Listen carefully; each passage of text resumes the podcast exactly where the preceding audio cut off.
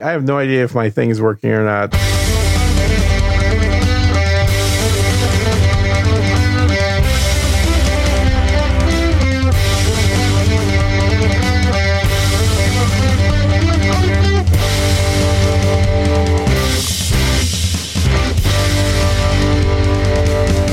Hello and welcome to episode number 55 of Unrelenting January 6, 2023. I'm Darren O'Neill. I'm coming to you live from a bunker deep in the heart of middle America, just outside of Chirac, where I don't even know when New Year's is, Gene.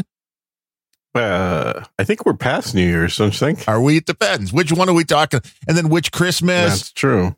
When is Chinese New Year? Do you you should know all the New Year's dates. Yeah, Chinese New Year is January 22nd. It is Sir Gene, the only man who gets all of his information directly from Chat GPT. that would be Adam, not the- Gene. The answers are right there. It's I- I interesting. have- it's, it's all the people, and it's not just Yeah. Adam. There are so Yeah. many people that are like anything now Oh, is like, let me put it into this. Let me put it into this. I've got a friend uh, that's a very successful multimillionaire type. Uh, what was I guess he's a consultant, and um, he's an advisor consultant. He he is using Chat GPT to write ad copy. Really. Mm-hmm. And it gets it how far? I mean, not a, I'm guessing not a hundred percent. no. no. Here's what he does. He he has it do like three or four different versions, and then he'll look through them and copy and paste bits from each together to come up with his final product. He says it saves him at least fifty percent of the time. I believe that because there is a few different things that this kind of technology, I think, would be able to do fairly well. And when you look at things in a very small box like advertising copy, Mm-hmm. we all know there's not a lot of difference between the ads for all the products out there. Right. They're all trying to push your button. There's all the little keywords. There's all the, you know, it's it's got to be quick. It's got to make you emotional, Mm-hmm. and it's interesting that that our Chat GPT overlords have can figure this one out. Mm-hmm. I think. Um, yeah, I think we can with the AI doing uh, amazingly beautiful art. Um, there's AI composed music now that's freely available because you know you can create it super fast and easy. There's no reason to uh, Oh, that's interesting. Copyright it. Is there? And I'm guessing there has to be, but I haven't run across any yet. Yeah, And I systems think- that are out there. So can you go? That would see this would be perfect, especially for podcasters to be able to go and be like, um, give Mhm. me a theme song that's something, you know, and give it like three or four different sounds kind of like the Dukes of Hazzard, Right. but not really. right. Sounds like the Dukes of Hazzard theme, but I won't get sued for it. Uh huh. Uh huh. Exactly. Yeah, that stuff's out there now. Uh, I mean, it's all in experimental phase, right? It's all people that are writing the software wanting to have people tinker with it and uh, provide feedback.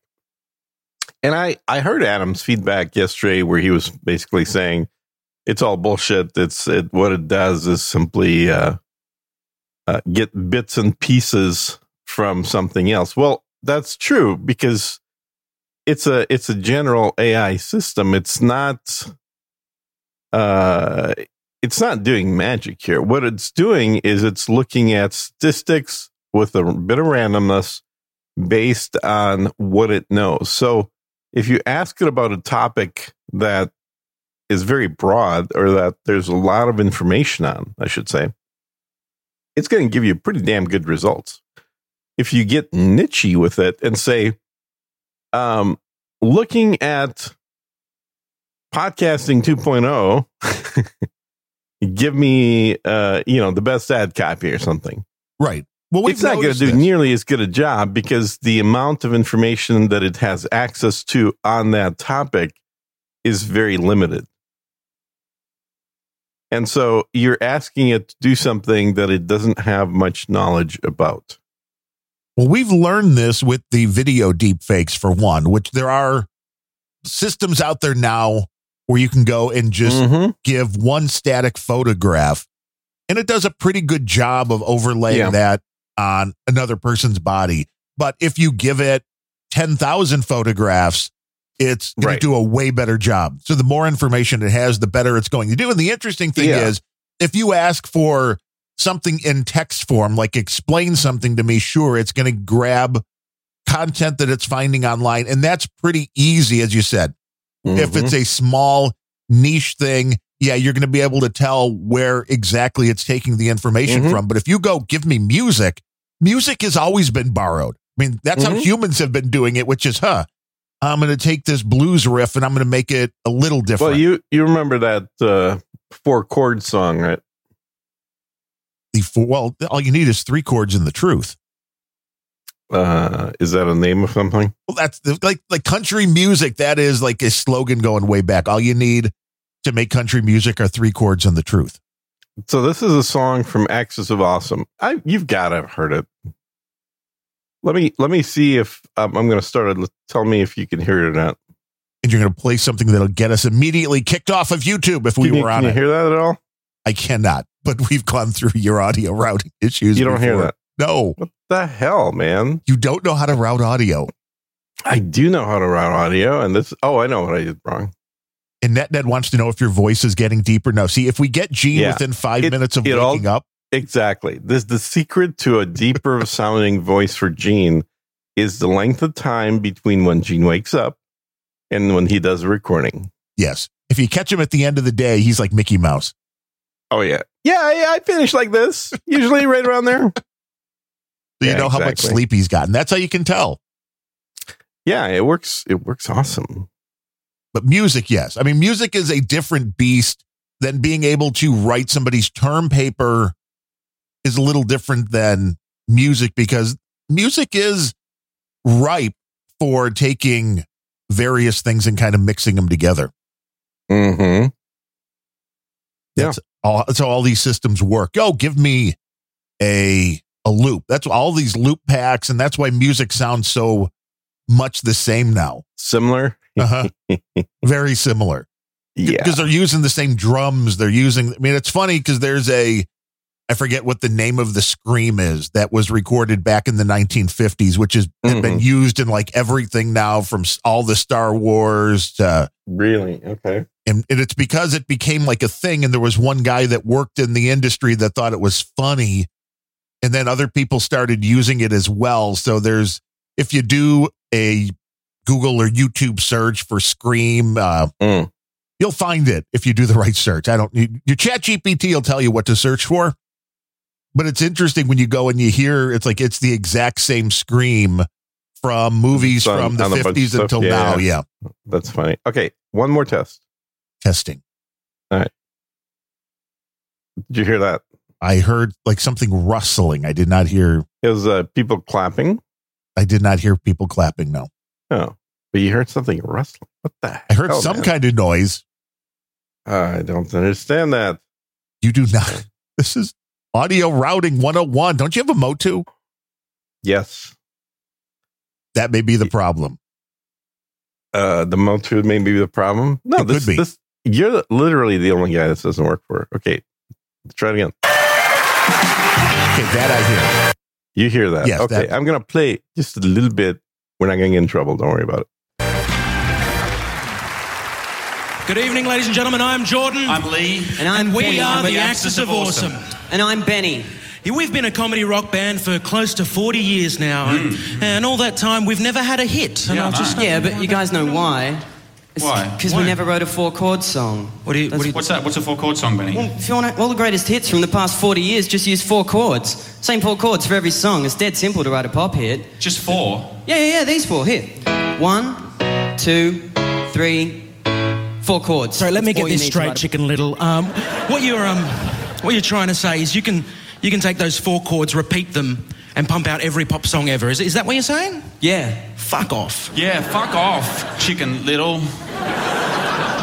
Just listen. This is going to sound really great after all the recognize this? processing. Uh, What's that? This is going to sound really great after all the processing on your vocal channel.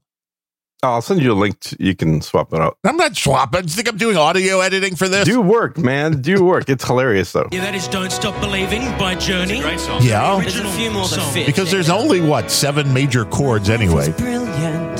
My love is pure. I saw an angel, of that I'm sure. Well, that's just two songs that are similar. That's not a big deal. forever young. Three I songs. wanna be forever young. Even better with an acoustic. Hesitate no more, no more. It cannot wait. I'm yours. This is the way you left me. I'm not pretending. No love, no hope, no glory, no happy ending. Cause you were amazing.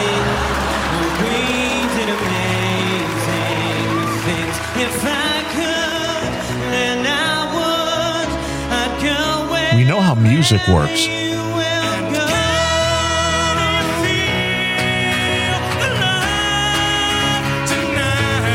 go. Anyway, you get the idea. Uh, it's uh, I, I will send you the link to at least put into the freaking uh, link into the show notes. Well, there are only so many major chords, you know. Uh, yeah, but this song covers about 300 different pop songs that have all been top hits. Well, because people that write pop music are not exactly Beethoven. There's no Uh-huh. reason to go beyond.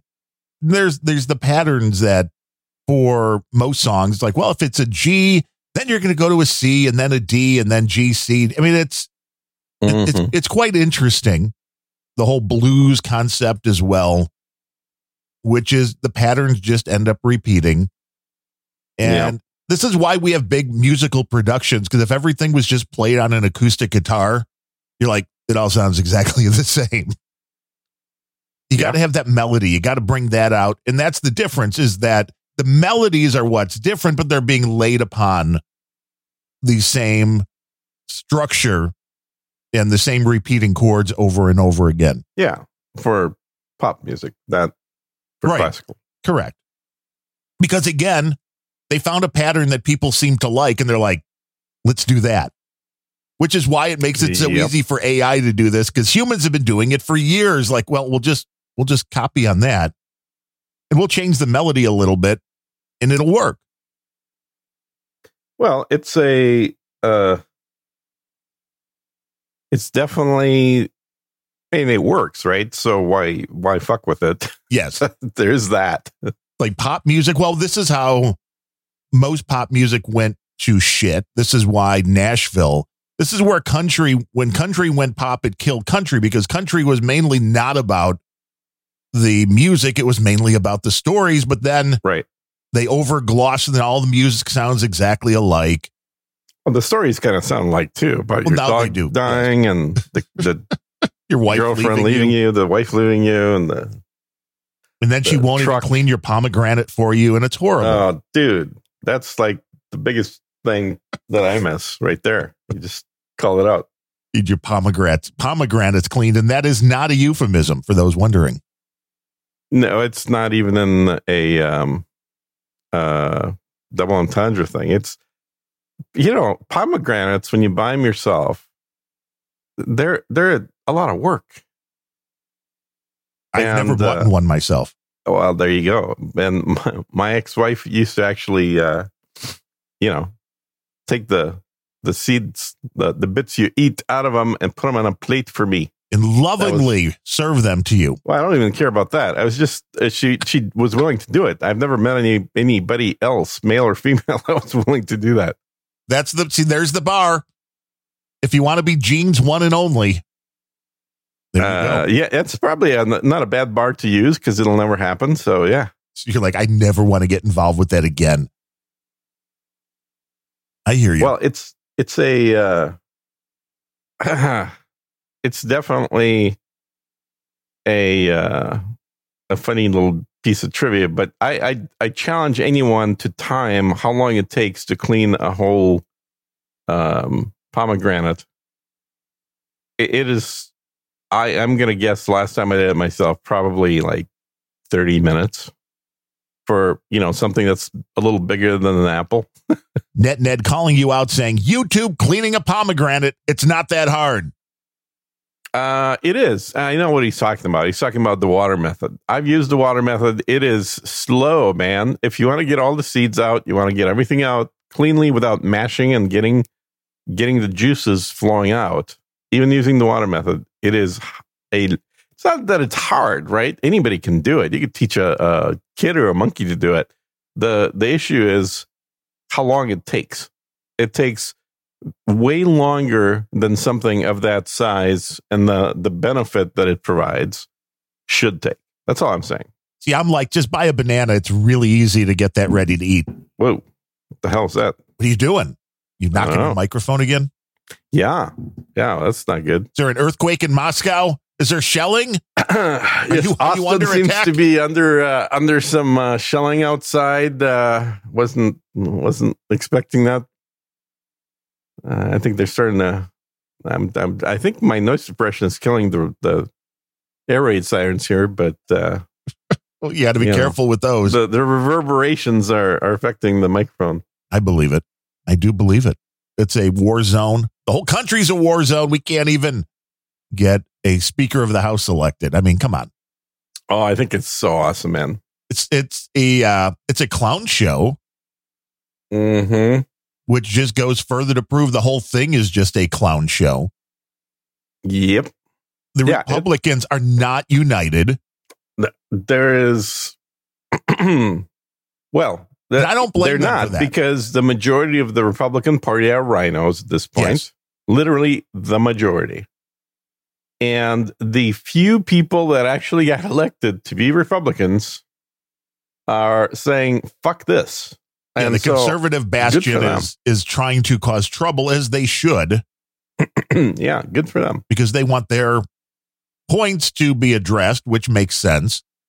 But this is the main difference right now, and it's I think it's a good thing that the Republicans aren't in lockstep. It's the fact that nobody seems to Mhm. care that the Democrats are. hmm When it doesn't matter what they're voting on, there is Here's besides Sinema and uh and what's his name, there's no dissent. Right, right. Sinema is not even a Democrat anymore. Uh, I mean, Sinema is basically, I mean, she's libertarian for the most part. Um, and I think the fact that uh, she is the the least liked of all the sexual minorities, I think that's uh, working against her in, with the Democrat Party as well. Could be. And Manchin's, the one Democrat. I don't know what it is, but like I, I don't know if you've heard this, but apparently the the bisexuals are the ones that every other type of LGBTQ plus plus exclamation mark question mark hashtag uh that all of those people really hate. Because they're like, you're not real, man. You're not hardcore. Yeah, it's like pick one. You're pick right. one. Goddamn right. it! You're wishy washy. Why would you need to pick one? That I mean, Right. that just It- seems because their whole concept is let us be who we are unless we don't like who you are.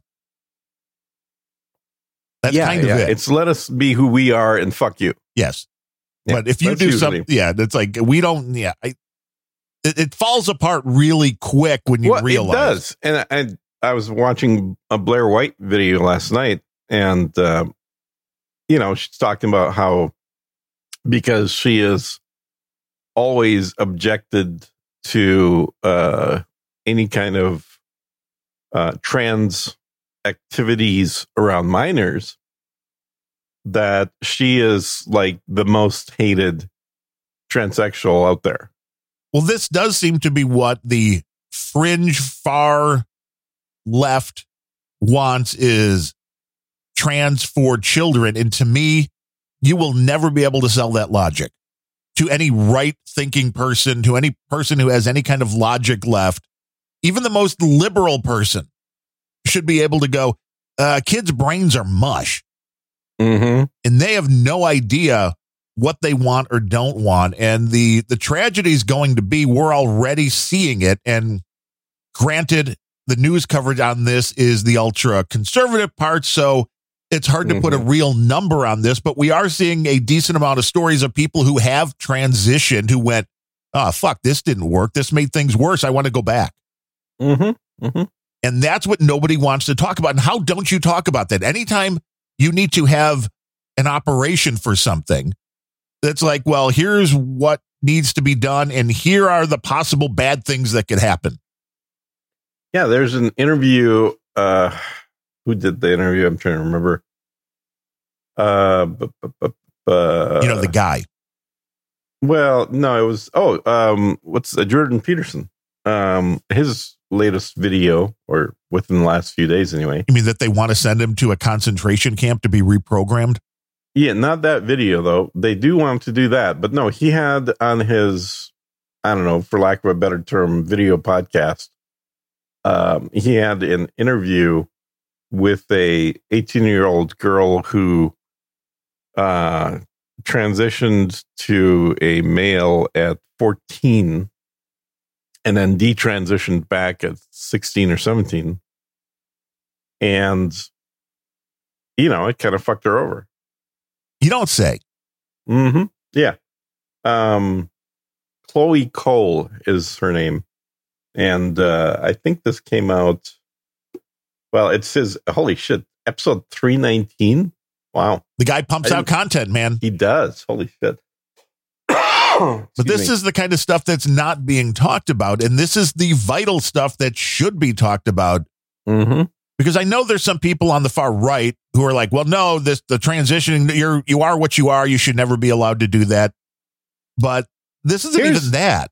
Here's my thought on that is um i think that kids have wild imaginations. I mean i still remember when i was a kid um and uh it's really easy to you know kind of amuse yourself as a kid by playing with objects that have nothing to do with what you're imagining they are. Um you know, Oh, right, you pick up a rocks stick. become yeah, sticks become guns, rocks become spaceships. It's uh, all kinds of you know little frogs become people. Oh, I can only imagine you had a lot of rock spaceships. They were a lot Spaceship. cheaper too than the ones you have They now. were cheaper. You know, back when I was a kid, you had to be careful about picking up rocks because there were mines uh, that were still active underneath a lot of those rocks. Well, that wouldn't be fun. No, no, no. I mean, I avoided getting anything blown off, but uh, yeah, I, I I spent summers in uh, basically a minefield. Were your parents trying to get rid of you? Is that where they put you in? no, no, it's a summer job clearing mines. Oh, there you go. Yeah. For 15 cents an hour. Yeah, when I was six, Well, six, there you go. 7 hmm That's where the work ethic comes from. and the fearlessness. Yes, the fearlessness for sure. I'm not sure about the work ethic.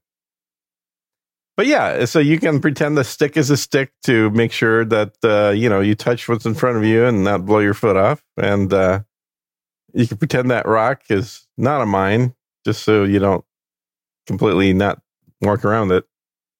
So, anyway, um, what's going on in in your world? And we haven't talked for like two weeks because you were You keep having all kinds of I don't know health what's going on. issues and I, it's always last minute too. I swear to God, it's like I wake up, I get up, walk over to the sit down in front of the microphone, I mean, and like oh, Darren wait. sent an email at like some ungodly hour saying, "Oh, by the way, I'm going to be getting my heart replaced today. Um, well, we can't do show."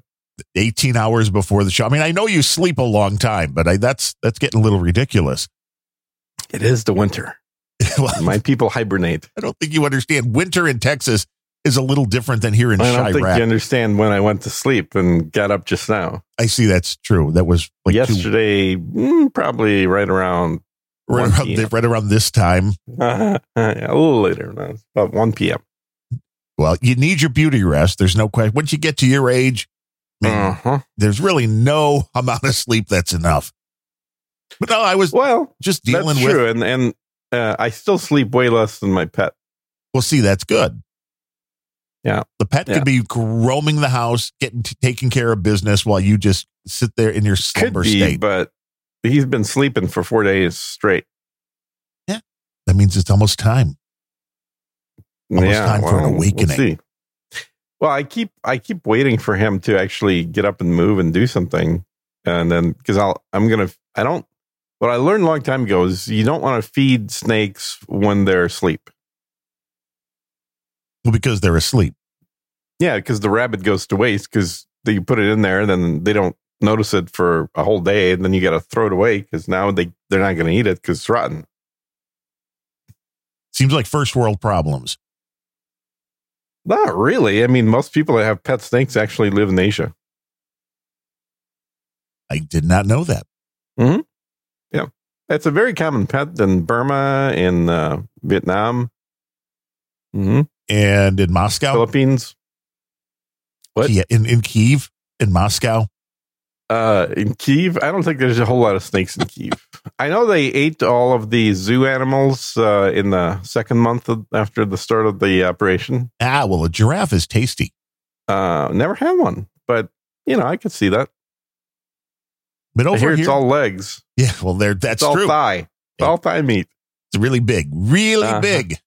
I don't think the neck would be all that tasty. No, no, maybe that big purple tongue would be though. Who knows? You know, some people really enjoy tongue. I, I've never been into eating tongue. The leche, uh, not leche. Uh, it's uh, lengua. Is it in uh, in in Lengua. Spanish? Yeah. Mm-hmm. nice little tongue Le- taco. leche would be milk. yes, little con leche. A little heavy coffee with the little milk. Yes. But no, just the usual fun stuff going on here. Had an AFib spell that lasted like a week, which not fun. Well, you're old. I You know. expect that. I know. Need to get in better health, need to eat the usual stuff. You know, it's like, you know, you need to eat better with the holidays. That never happens. But, uh, you know, hey, I also So did just, they fix it? Did they give you something? um, just took a little more of one of the drugs I was already on. And that's one? in the met- metro. I, for some reason, it's a, one of those words that I never want to be able to say right. I think it's meta, metaprolol, Oh, metoprolol. Yeah. Yeah. Mm-hmm. which, you know, so you've had some issues in the past then. yes, hmm yes, long before COVID or the vaccines. Right. which I know everybody wants to jump to. It's like, no, no, I had an arrhythmia. Well, you took the vaccine, didn't you? yeah, the J and J Yeah. one though, Not Okay, you took the non, uh, non mRNA. not not as evil one. Yeah. Correct. But that You was took- yeah, you took the one that didn't actually do anything. right, which is fine because I'm still alive. Yeah, placebo, baby, all Uh-huh. the way. If you're going to take one, that's the one to Uh-huh. have. It is. Yeah. But when I was seven, I was diagnosed with an arrhythmia. Mm. And this has kind of reminded me of that because, well, when you're in AFib, and this is how this spell started here again, was overnight and it lasted, you know, like 12 hours or something like that nonstop. But otherwise, it goes back into sinus rhythm. And then every now and then it'll pop out for, you know, 30 seconds or a minute and it'll keep doing that. And of course, if you go in and you get an EKG done in between, it's like, no, no, everything's fine. right, right, right. And that's what I had when I was seven and I was on medication until I was like Mm. 15 or 16. And then it kind of seemed to resolve itself. Mhm. And then it, I don't know if this is the same issue at all, but a similar issue, no doubt, started popping back up later. And I had no idea until I got with the cardiologist that I have now. And his specialty is the, you know, electrical rhythm of the heart. Mhm. That he's like, the taller you are, Yeah. the more likely you are to have this.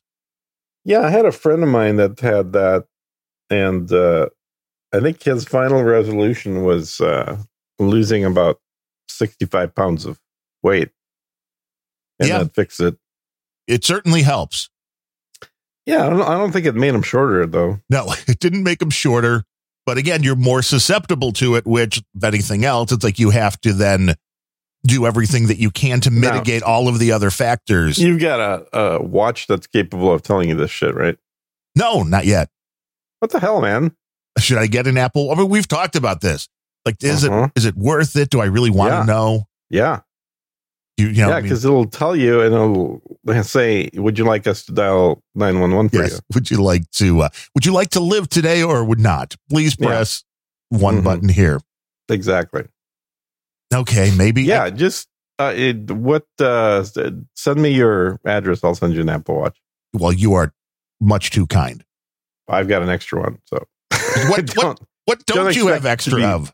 Uh, I know, right? Yeah, I don't need it because it's like with all this stuff, it's like I don't want all of the bells and whistles. I just want the basic. Uh, Yeah. well, I'll happily send you one. That's a good cause. I can. If it means that you're not going to be missing as many podcasts, I'm all for it. you're just trying to make it so I don't die because you need somebody to edit the show. Well, I, like I said, I'll, if you next time you don't show up, I'm still doing the damn show. I'll just pull somebody else, and You should. Oh, I mean, Yeah. the other day on Wednesday, Yeah. that grumpy old Ben in. show that you know Mhm. spawned this show. Ben Rose Yep. was having trouble connecting, and with I'm like in the Mhm. I'm like on the stream, and I'm like, okay, Ben Rose is having trouble. I just want to make sure it's not clean feed. I'm like, who's available? And within like 30 seconds, Boobery from uh, the Rare Encounter show Mhm. and the Noah, not I keep putting him in Rare Encounter. I don't know why. Sorry, Boobery. Behind the Squeams and uh, Noah Jenna Millennial from the MMO Mm-hmm. podcast. Within like 30 seconds, I, I had them links. They were on. We were talking. People were loving the content. And Oh, then- I was listening. I even dialed in. yes, that's right. And then Bemrose came on and it ruined it for everybody. Kind of, yeah. Yeah, that's true. But yeah, I could always try and reach out to him as long as he's awake and the cats are fed. You know, you have to have the cats fed. Uh huh. And it- Well, and and if he has his cell phone turned on, which usually he does not. This is true. See, but see, I had mine. I hadn't even blocked. I hadn't done the star 78 for Uma to turn off the ringer. So it rang when you called. I'm like, oh. And I held it up to the, I think people could hear it. I held it up to the microphone, the speaker Yeah. on that. I could hear it. That's all that counts. Exactly. This is the way we do these shows See, live. people It's don't realize fun. that I'm I'm just doing this podcast just for me. Yes. That's all. You just want much. my knowledge. I mean, you know, it's uh, it. If somebody's listening in, I don't mind. I mean, I, people have been listening in on my phone conversations my whole life. well, when you're calling So- out of Moscow, yeah. No, I don't care. But uh, for the most part, I just do it for myself. For the funsies of it. Hmm. So, how long do you think it's going to take to get a the topic we started on to get a uh, speaker?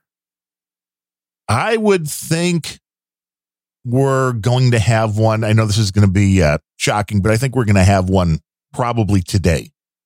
Oh, you think? All right. I do. Well, I think that it's gotten to the point to where they have to know there's only so long you can go with this because I didn't realize that none of the new members could be sworn in until Yes. there's Correct. But that's uh, I think that's an advantage um, for the uh, Republicans.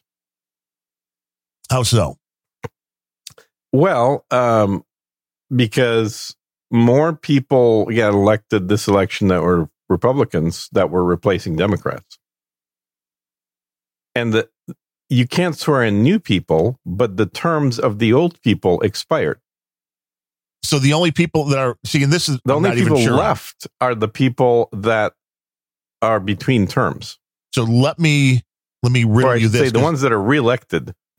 Now, who is able to vote on and the new only speaker? current members. Oh, uh, on the new speaker. Yes. So that would be only the the currently elected folks, the one, not the brand new ones, okay, so the people coming in since they haven't been sworn in yet, right? but there are more Republicans now because the only people that are still there because everybody in the House yeah, because is there's on the quite a same few schedule. Democrats already whose terms have ended.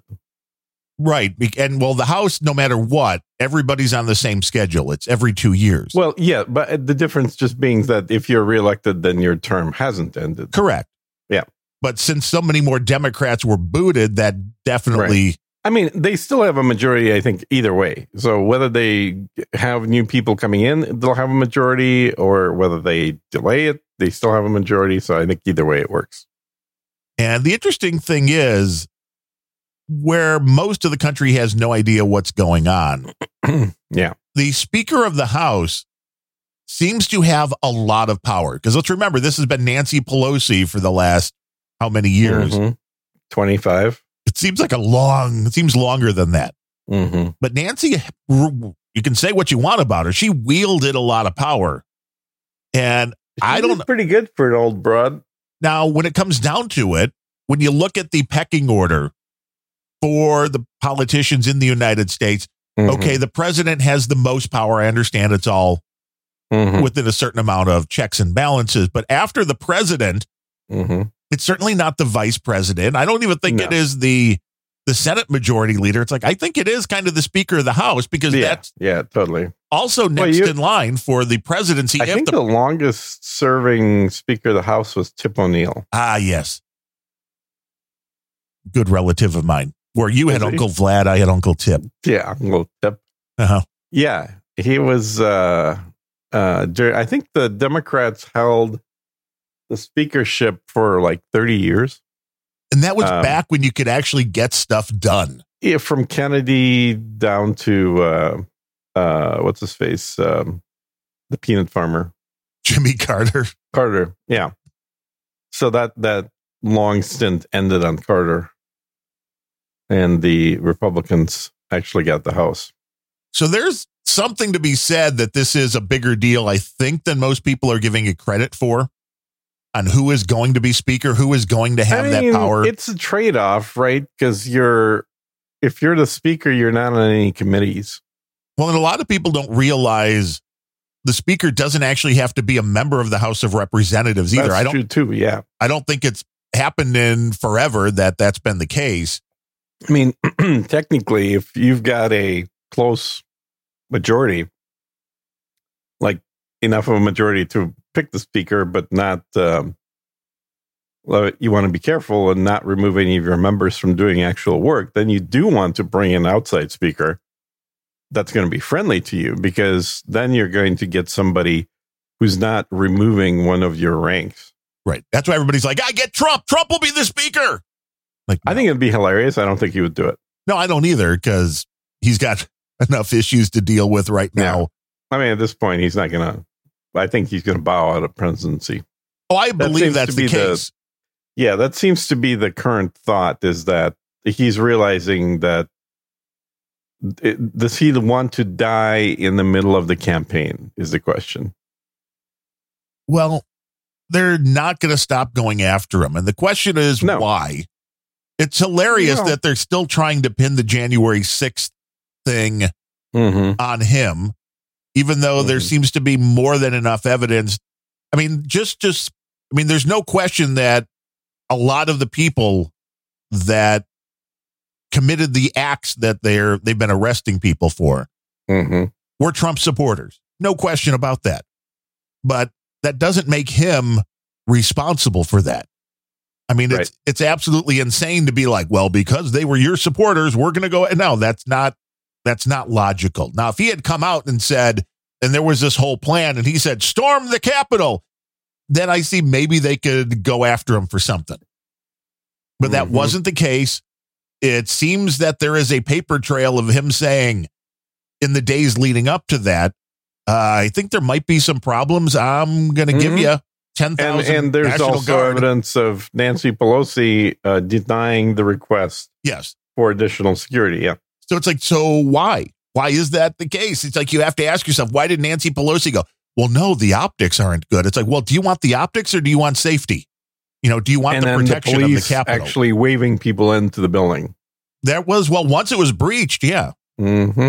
I mean, I know there was a whole lot of conspiracy theories leading up to it, but it's like I saw enough people pounding on windows and doors and breaking them. This wasn't like, well, the police just opened it and waved everybody in before there was violence, but there got to a point, you know, there was a breach point, and once people were coming in, well, what do you do? You know, and that's the question because I just covered this on Random Thoughts this week, which was the Capitol Police, the union leader, this week is still saying, yeah, we're no more prepared today than we were 2 years Mhm. ago.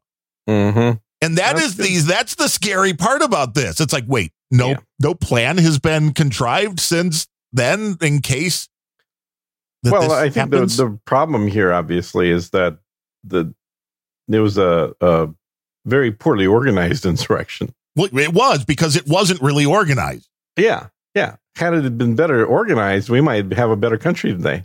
Well, it's possible. This certainly was not an armed insurrection takeover of the government. Mhm.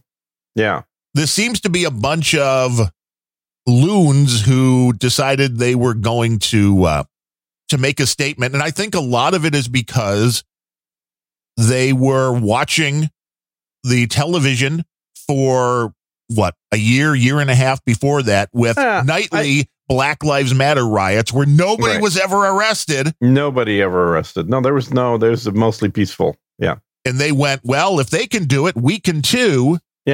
And I still believe there, uh, there has been evidence shown that there were agent provocateurs, there were Oh, Antifa, tons. Yeah, there were- absolutely. people in that crowd that were there. Dude, they literally found the same photos of the same people there that were at Maidan. Well, this is it. That you get the These violence professional started, protesters on, employed by the U.S. government. and then people follow them. It's very easy to get people to follow. It's not easy to be the first guy. You know, Mhm. that takes some balls. That takes some, I'm going to go out on a limb, but Yeah. it's a lot easier to be the one to walk in the door after the other people breached it. Yeah. Yeah. And in any situation, when you're dealing with a police presence protecting anything, whether it's a, you know, even a concert, you know, you see Mhm. at most concerts, there's like one guy at the front of the stage for each aisle of the venue that you're at. Mm-hmm. Well, if everybody decides to go and rush the stage, those guys cannot stop them. And at some point, Right. if the crowd decides they're going in, those guys just step aside and go, all right, because Mhm. there's nothing they can do. And that's exactly what the police did at the Capitol, I believe. Because otherwise, what was the alternative way to go after things? It's like, well, you're going to start using deadly force now. What are you going to do? Yeah. Well, and I, I do think that that was the other element that played into this is because only one person was actually killed, it doesn't paint the government as the bad guys. Uh, had more people been killed, this would be a lot closer to the uh, the student protests uh, up in your neck of the woods. I mean, back in the uh, 60s Yeah. here in Yeah, Chicago? yeah. Exactly. Well, that's because that was very clear at the time. Mayor Daley was like, shoot to kill, man. Take him Um, down. And that's exactly why they didn't, I believe, once it was breached at the Capitol. Because if you imagine that the exact same scenario happened and like 60, 70 Americans were just shot and killed, the outrage, I think, would be greater at that point at, and people being mad at the government not allowing, like, they wouldn't have the opportunity to uh, make the lives of these thousand people miserable and put them all in prison. Uh, this is. Uh, this was calculated. They wanted to make sure that they didn't screw up, and therefore the do not shoot orders were in place. right. And so, because normally, you know, what do we hear every time there's an actual crazy person going into the White House? It, it's absolutely shoot to kill. Oh, yeah. and We've seen that multiple times when it's Yeah. one person. Mm-hmm. So this time around, I think that this was pre-calculated. They talked about a possible scenario. Nancy was in on it. Turned down the National Guard. Were, yeah, and those discussions were, uh, this would be great for us to take down Trump. yes. Let it happen, but make sure you lock the doors to the actually secure places. Right. Make And, and sure. then, you know, AOC was in fear of her life and hiding in the bathroom the whole time, oh, well, that for- was, that was, four some, buildings away. yeah, that was some great, uh, just absolutely great theater Mhm. from AOC on that. Yes, and some white man was knocking on her door, and she knew she thought he would kill her Uh huh. because he was the police. Like, why? Well, just here's an easy thing: just give all of the members of Congress their own weapon. Teach them how to Uh, use it. Yeah, no, they were trying to prevent members of Congress from carrying weapons, which is so ridiculous. I would agree. It's like if every if everybody was armed, uh, the debate would be a lot more civil. yes, and it's a lot harder for a bad actor to come in. If everybody Mm-hmm. in Congress has their own uh, nine millimeter sitting on their uh, shoulder, Yeah, the the only problem with that is that I just I don't fucking trust these people with guns. I don't trust anybody with guns. But I don't I don't trust them with the government, obviously either. But uh, at least they can't break as much with the government. With the guns, they could do some serious harm. well, yeah, you know, you- but you have to make sure. I, without knowing somebody, I don't trust them with a gun. I mean, I trust me with a gun. As I've Mhm. said, it's like I've got three, four pistols. hold on, hold on. That's not. That's totally not the case. Have you never been to a gun range? There's a bunch of strangers with guns around you. That's true. I mean, I you, there's a certain amount of trust just to walk into a gun range. There's that is absolutely true. Mm-hmm. But uh, you know, this does when you look at the events leading up to it with Trump and his chief of staff, Kash Patel has gone on the record saying this that we requested the troops, and a lot of people still, the media included, what's his um uh, the the guy that used to be a sportscaster, the real blowhard asshole dude uh, that's on MSNBC No idea. every year. But people know who I'm talking about. Um, that you know, even he came out again just very recently saying, "Well, no, this is a lie. That's you know, the president was the only one that could have authorized those troops. He doesn't need anybody else to." Say. It's like, no, that's not the case. no. That is not the case. The president can't just go, "Hey, I'm sending the National Guard into Washington D.C." It Mhm. needs it's a double prong system. It's like the request. Keith Right. Olbermann, yes, thank you, uh, Ned. Ned. Uh, oh yeah, Uber douche. blowhard. Yes.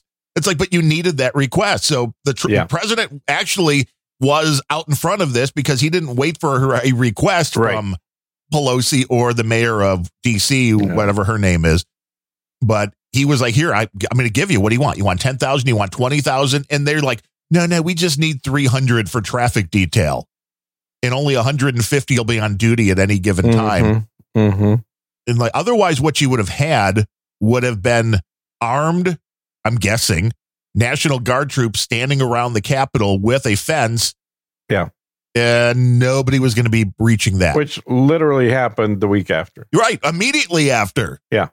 Yeah. so you ask yourself why did nancy pelosi not want that and i can't come up with anything because uh, you know the, there's two answers to that which the first is well they're morons and they're incompetent but i don't Mhm. believe that's the case with nancy pelosi Mm-hmm. she is way too seasoned and way too power hungry. She knew exactly what she was doing. You are hitting it right on the head where they're like, this would be great to use against Trump because they just Yeah. probably figured what was going to happen would Yeah, be they're like these nothing. idiots are probably going to try and go inside, which is great. So we want to kind of pretend like we don't want them to do that, Right. but really we want as many in there as possible that we can point the finger at Trump causing this, and two years later, and then we can impeach him again uh-huh, posthumously. and two years later, they still don't have a plan to deal with this. So if somebody really wants to have an insurrection at the Capitol, I don't know. Yeah. Well, you know, it's like okay, so what if about what if like five thousand people show up with guns at the Capitol? You're getting in because they're like we have we haven't we don't have a plan, which is insane when you think about it.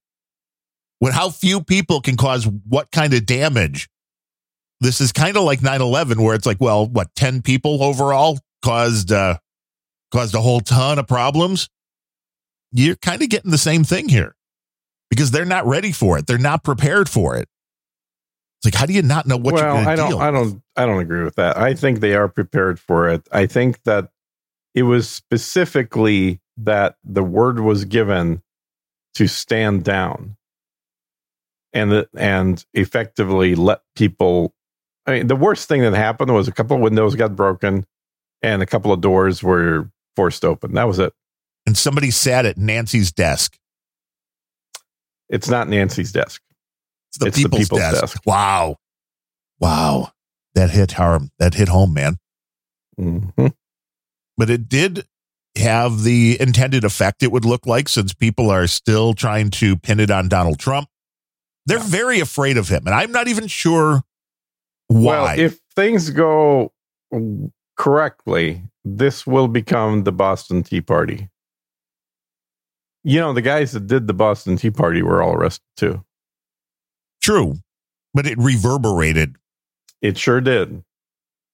and it's one thing after another. And I think, you know, things simmered down a little bit with this midterm election. You didn't have the same kind of, oh no, the elections weren't fair. They were trying to, it's great because the What are you places, talking about? They were totally not fair. Well, Have they- not paid attention to the races in uh, but nobody's saying it. But I'm saying it. What are you talking about? but the public is not, well, either that, the public, just like with the House of Representatives, not paying attention, not understanding how many people Here- that live in Here's my prediction for the House of Representatives is I think that they're going to end up uh, doing something that'll make them look like who they truly are, which is uh, they're going to do a deal with Democrats. Which would be a really bad idea. Mitch is basically going to say, "Look, these 20 Republicans, fuck them. We're not going to do anything with them. None of them will be sitting on any committees at all. They're going to become irrelevant. So we're going to do a deal with the Democrats, and uh, it'll be just like it actually is in reality, which is instead of pretending to be Republicans, the RINOs and Democrats, who are all buddy buddy anyway, uh, we'll just do a deal and say, great, give us give us like twenty Democrats that will pick me, and I will give you half the committee seats, have the committee uh, not seats, but the committee uh, uh, chair positions. Uh, can't they just reelect Nancy? Uh huh. and uh, and I think that would be. I mean, it'd be bad in some sense, obviously, but it'd be good because more people need to see that who they vote for are RINOs. And I, I talked about this incidentally. I did a solo episode of uh, a, a rare solo episode of Sir Gene Speaks yesterday. Well, they're, they're the best when they're solo. Yeah, some people say that. So other people uh, from Poland always say it's not a real podcast as if there's only one person on it. Um, but in that episode, I talked about uh, the fact that RINOs are worse than Democrats. Because what a RINO is doing is actually occupying a seat in a district which would choose to vote Republican. But instead, they're getting uh, Democrat in in the sheepskin of a Republican. Right, which is the most and I've said this for years. This is the way you really screw with politics is if you have somebody that is a tried and true conservative say from the start, well start Mhm. running for public office but act very liberal up until the Yeah. point you win the presidency. Yep. Yeah. then go all conservative. Like this is part this I can't Yeah. believe nobody's done this because the game is fantastic. You could get a you, that way you could actually get a conservative voted in Illinois or California. You can get them voted in because they'll lie. And then once they get in, just go, ah, no, sorry. Just, well, just th- I think that only works in one direction, which is you can lie to the Republicans, you can't lie to the Democrats. they're too good at it. Uh, no, their machine is who picks the candidates, and they pick only candidates that have earned their way into running. Um, or they have a committee that goes out and looks for, for fresh young candidates among baristas and then grooms them for a good six months before. Yeah. And then grooms them for six months uh, before actually putting them on, on the ballot. That does Um, just prove Did you ever watch that video of AOC? well, you're going to have to be a little more specific. Which video? So the video where she first was found. I don't believe so. No. Oh yeah, that video exists. Essentially, they had an outreach group that was looking to find six young, uh, good-looking people that could be running as Democrats. And then uh, they interviewed like 160 people. They got down to their six, and that was the video I saw with all six of them. Uh, and AOC was one of the six. And then uh, AOC was the first one in that group that they placed in a district that uh, had availability. And it was it was really like a reality TV show. Like there was coaching and and you know grooming and uh, and and not that kind of grooming. You know, what I mean? Right. Like It's- they're grooming her for the office. Well, yeah, and it's all just nobody's being uh, killed here, baby. The it's very Manchurian candidate. Again, it's like nothing is as Oh, it absolutely. seems.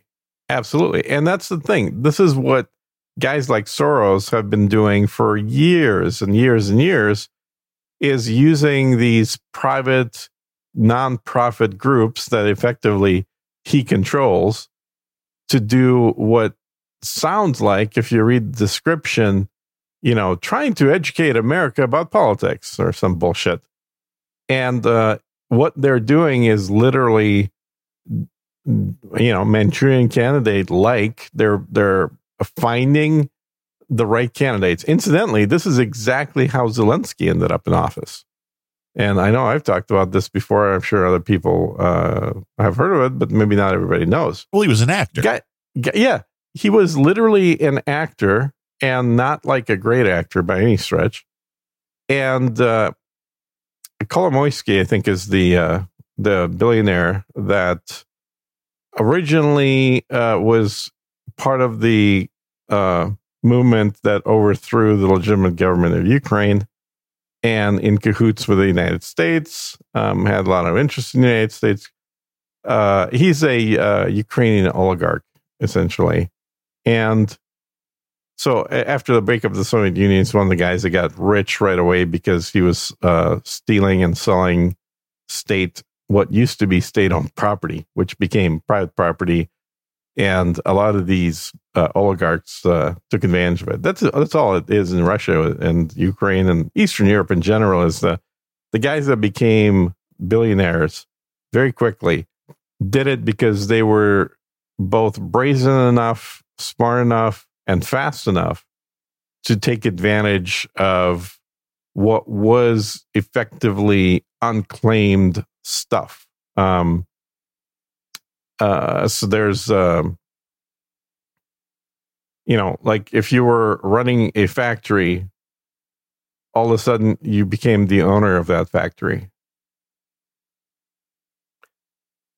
And uh, if you were in the military, I know I've seen a few of these stories, and you you had uh, uh, been responsible for an air base, right? Well- good gig. Yeah. So that's one of the first things that happened. They started selling off all the equipment, so you could buy Russian helicopters for two hundred thousand dollars. Okay, how many did you pick up? Yeah, I wish. um, no, that was uh, That's what's coming over. Vic- that's that's Victor why you got the air raid, right? Yeah. Victor definitely made good money doing that back then. Uh, but there's, it was some great deals to be had. Um, Elon Musk, uh, picked up a couple of rockets, but then the deal ended up falling through and he said, screw this, I'm going to make my own. Um, but anyway, point being, Kolomoisky actually, uh, realized that he himself wasn't very popular because people don't like billionaires that got to be billionaires by being crooks. And he said that, you know, what he needed was somebody that was um, sellable to the populace, sellable to the people that could just do his bidding. I mean, if you're if you can't get elected, you might as well have somebody who you're fully in control of get elected. Right. Which is that's probably why Trump is seen as being so dangerous is because he can't be bought by anybody. he anybody. can't be right. He's he's already got money, and so what this guy did is he, um, his media company created a TV show, and he did a big uh, hiring thing and found the perfect actor to play the president in this TV show, and it was called The Man of the People.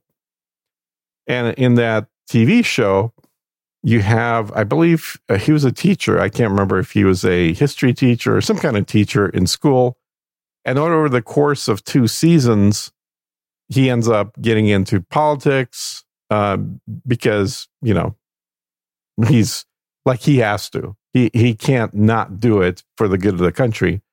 And then becomes massively popular with the population and uh, he ends up uh, ultimately winning the uh, presidency of the country. So that's that's a TV show. It's it was a two years worth of script, and it, and immediately after the conclusion of that TV show, it just so coincided that there was elections coming up, and that Zelensky was magically on the ballot, having never had a single political office ever. He was on the ballot for president. And amazingly, he won the presidency. Now, I'm not saying there's election tampering in Ukraine. I'm just saying it's the exact same people running the Ukrainian elections as ran the US elections. And so consequently, he ends up being the president. Wow, look at that. A guy that was groomed, uh, again, not in that sense, but very much so, groomed for the part specifically by a billionaire who himself could never be elected.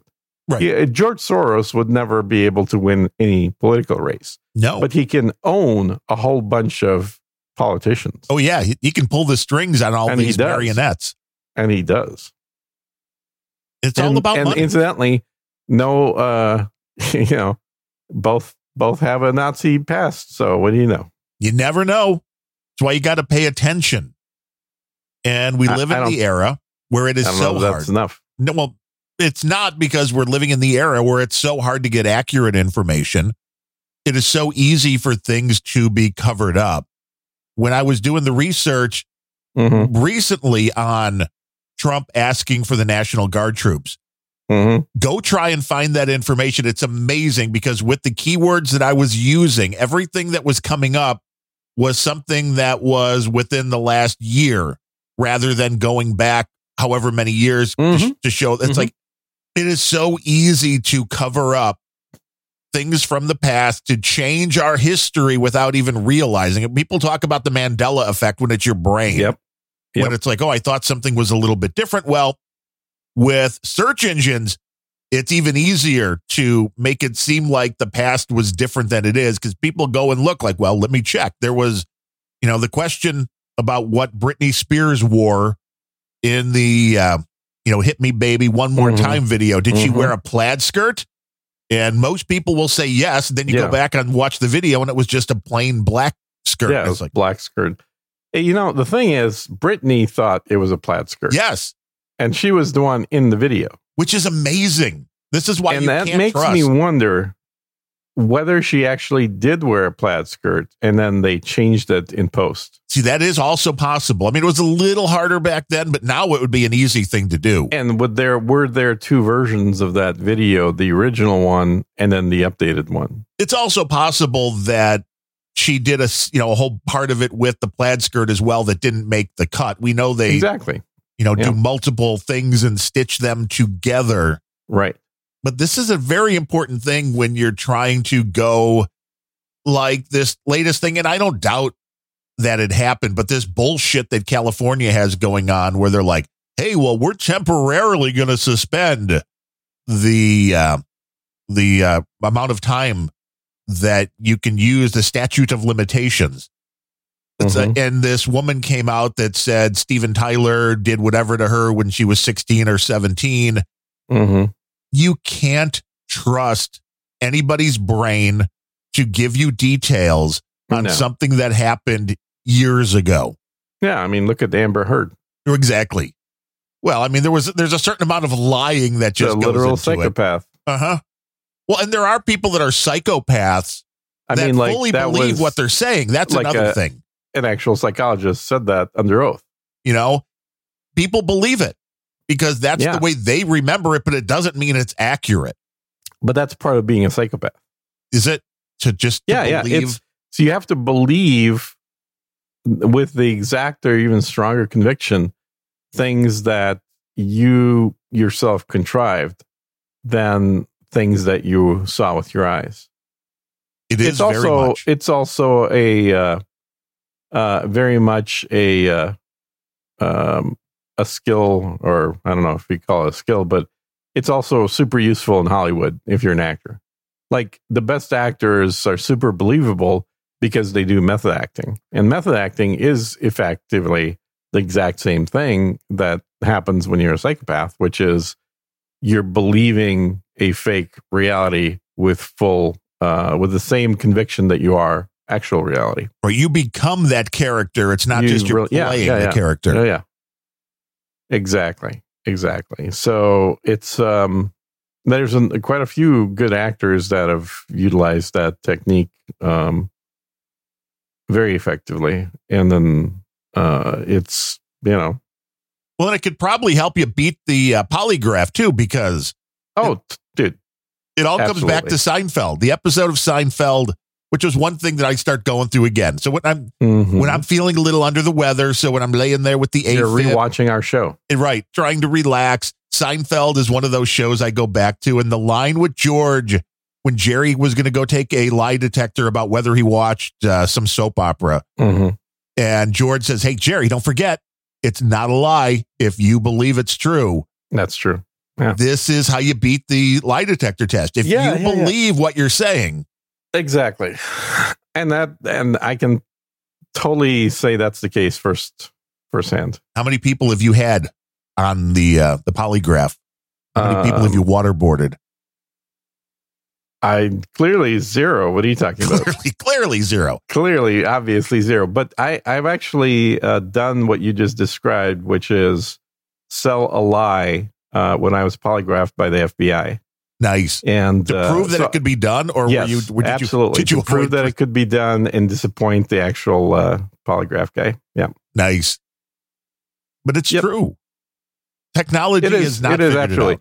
All they're measuring is uh, your body response, and your body response is affected by your brain's belief in what you're telling is true or false. So when you know you're saying something that's false, that's when your body starts acting twitchy. I mean, even if you know that all you have to do is remain completely calm, there's nothing you can do if No. you know you're lying. It's going to set that off. Right. Your heart rate's going Right. to be a little different. Your the- brain you can learn techniques to uh, make the polygraph irrelevant.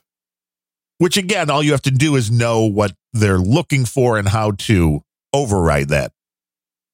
Yeah, you have. Well, it's really there's only one thing you need to override, which is your brain.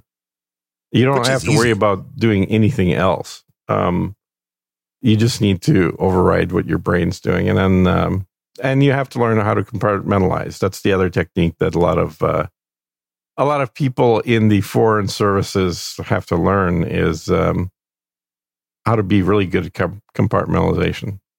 So, will the how to beat a polygraph be a part of the Angry Russian Prepper course that's going up? Or I don't think that's useful for prepping at all, but No? there are tons of books that No, it tell depends you what you're how to do it. prepping for.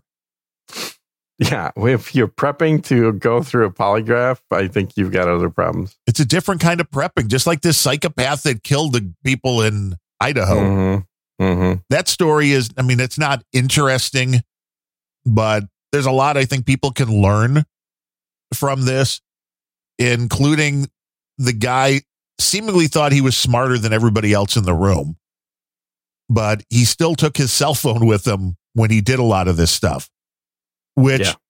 I don't even understand how absolutely stupid you would have to be to do that Mm-hmm. because when they're like, well, we're pinging, and this is also something that people should realize when it comes to the cell phones that everybody carries around with them on a daily It's basis. nuts. Look, if you're ever going to have a cell phone that you want don't want to be traceable, it's super easy. All you got to do is buy a cell phone in another country. it with cash would be even better. Doesn't matter. But well, not with a US credit card, Right, obviously. Yes. right. Yes. With cash, sure. But you know, in a in a way that isn't tracked back to you. But um if you do that, just about all of them will work in the US. And uh, it's just going to show up as a, a you know foreign number. And well, and so that could still be tracked, but that's hard to put well, that you can track it, but good luck tracking it to anybody Right. specifically. What you can't do in the US anymore is you can't buy a throwaway phone without providing your driver's license Really. See, there's no more just buying with cash. for like 20 years. Yeah. Damn. Well, so I mean, there Yeah. are still ways. I mean, you need Wi Fi then, but there are ways to take a smartphone device and make calls over Wi Fi. Now, if you're using an, uh, a, something Well, that that- isn't a major carrier, Definitely not going to work because it, if you can make calls with an iPhone or whatever phone over Wi Fi, yes, but you need to have an account. And that account isn't going to be anonymous. well, then how come they can't catch half these assholes with the iTag stuff? What do you mean?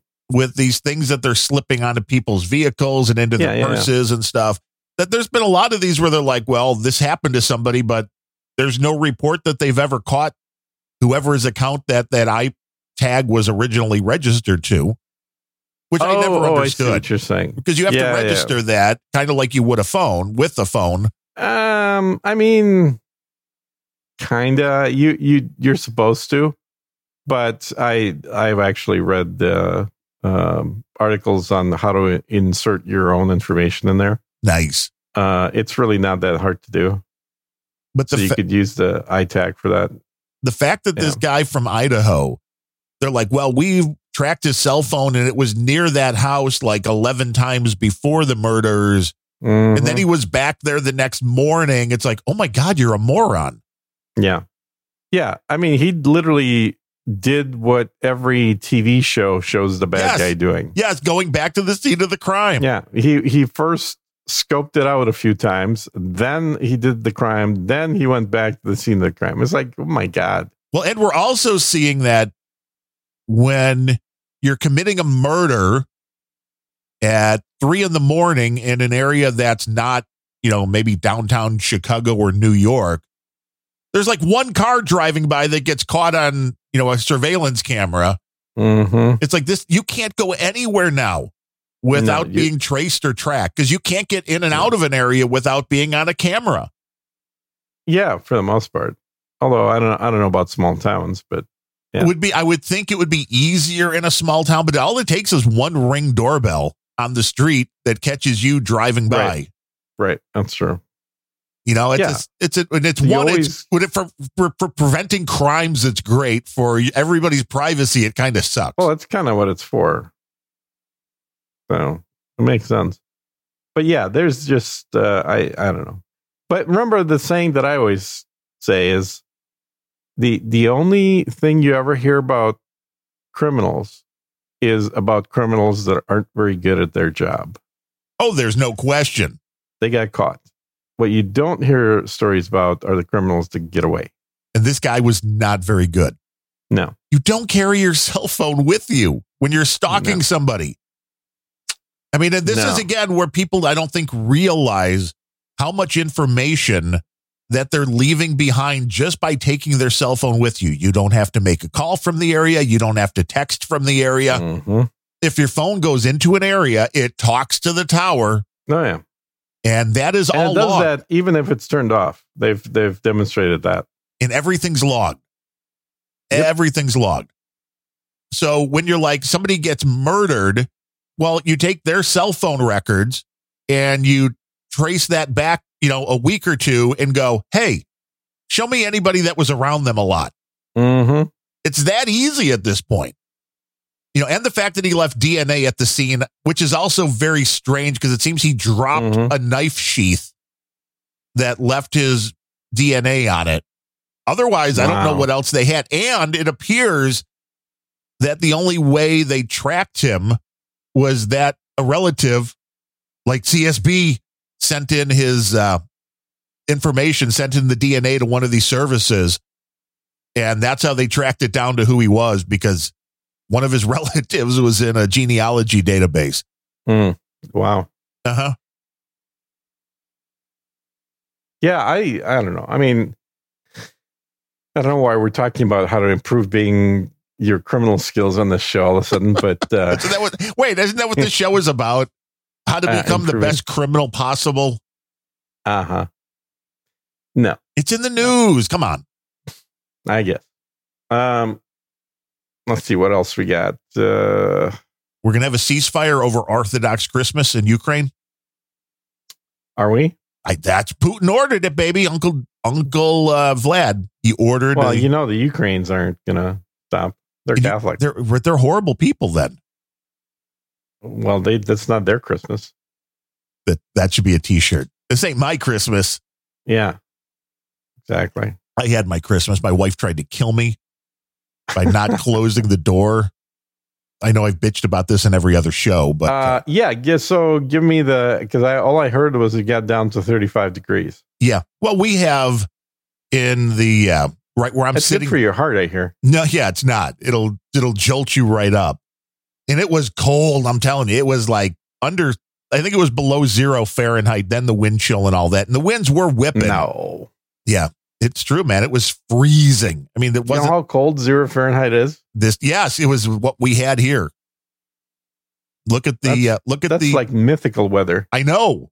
I mean, it's when you walk outside, it's like, oh my God, this is not uh Mm, I mean, normally when we get a little bit of snow, I like going out there. It's kind of fun to go out, you know, bundle Mhm. up, go out with the snow blower. But that's when it's, you know, like 20, 25 degrees.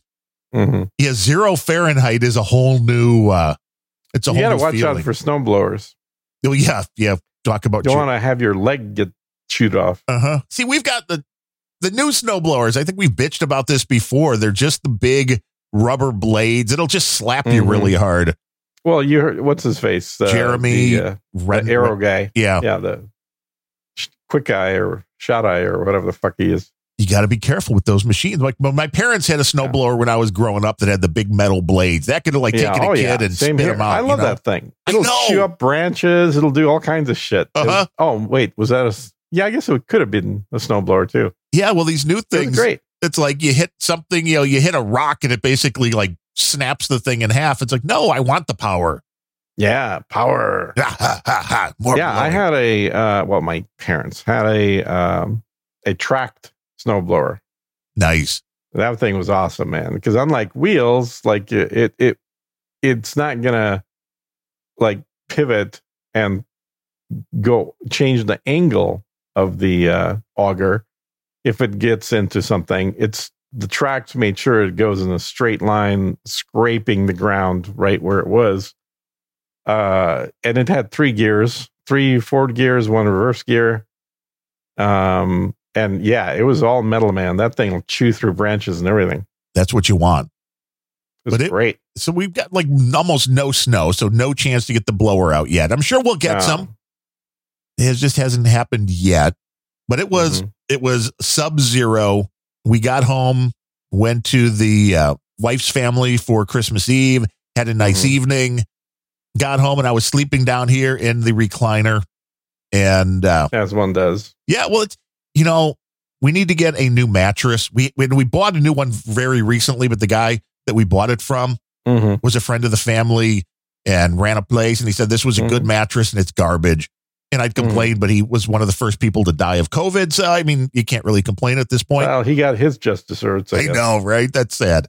Um, but I've been sleeping on a recliner because it's like it's it's it's more Uh, comfortable. I'll tell you what I I I hate to make an ad for this, but uh, surprisingly, after about a decade now, I still think I I really like my mattress, and it's all it is is um, I got one of the uh, the memory Tempur-Pedics. so that's it, just like a memory foam kind of deal, rather No, than not a- just a memory foam, the brand Tempur-Pedic. now. Is it is there springs and then like memory foam on top? Is it all memory Mm. foam? No, it's all memory foam. And uh, It's different different densities of memory foam throughout the mattress. ah, so you get a little bit of give, maybe at the Um, top. and the thing that I love is it has super dense foam on the edges. So you don't have that like squishing the edge and then falling off effect. Yeah, well, that's what this thing has too. It's horrible. Uh-huh.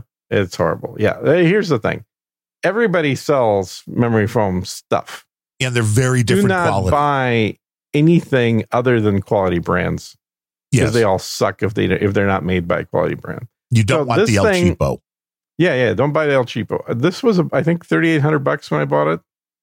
But if it lasted 10 years, it's done exactly. its job. So thirty eight hundred bucks, if it would have lasted three years, would be shitty. But over ten years, that's like three hundred and eighty dollars a year. Who gives a shit? That's like a and buck a day, good. baby. I don't. I don't like. I probably will replace the mattress the next time I move. That's an easy time to do it, and it. You know, uh, it's been over. I think it's on eleventh year now because I bought it uh, right when I moved here. So I remember the first time uh, Adam came over. Stopped you had a the little slumber party, you and Adam? Yeah, yeah, totally a slumber party. He walks in Braiding and it's other's hair. basically a computer setup with all kinds of uh, monitors and you know multiple computers set up, and uh, and then every other room in the house is completely empty with no furniture. No snake yet? No, no. Well, no, I had the snake. No, I had the snake. I moved with the snake. So you had, uh, a, you had a computer, a mattress, and a snake, and you were ready to rock. I didn't have a mattress. I was sleeping on an air mattress.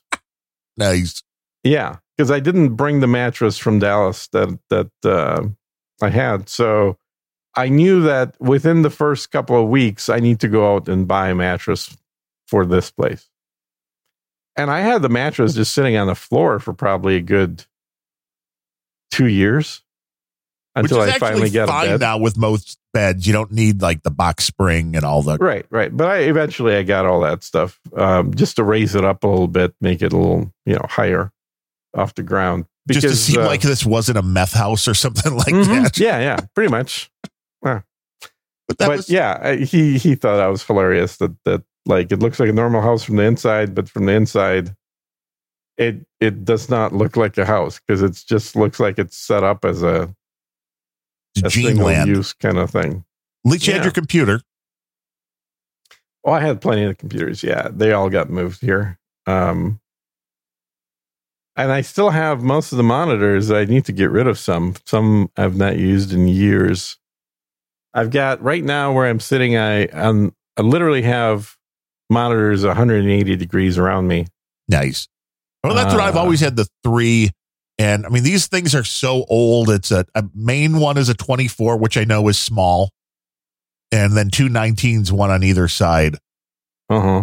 Yeah, I- and I've got a 43 inch in front of me, See, that's hor That's, oh, how, how do and you a do that? of 27s on the sides, and then I have two more 24s on one side and another 47 on the other side. we need pictures of that. So That's, five monitors. I've sent you pictures. You've seen them. It's a big, big, big monitors. But that was Yeah. Christmas Eve. So They're. Uh, I find that anything more than 43 inches, and you you can't see the whole thing with your eyes all at once. well, I only have one. So I mean, I I guess that's why I need only half the monitor because I can only see half. That's complete bullshit. You can one eye sees exactly the same thing. Here's can Except I, for can the- I mention a the- yeah. nitpick? Uh, a uh, not a nitpick. What do you call it? A pet peeve. Sure. Pet peeve. Gene's pet peeve. there are so many people, especially in, in gaming, that are all getting these extra wide monitors. Like they're, you've seen them. They're super, really skinny Yes. and wide. Yes. Well, I saw one the other day that you can actually take it from the state where it's flat and Mhm. bend the thing in, which I thought was wild. Oh, that's kind of cool. I haven't seen that. But anyway, they're getting the super wide monitors.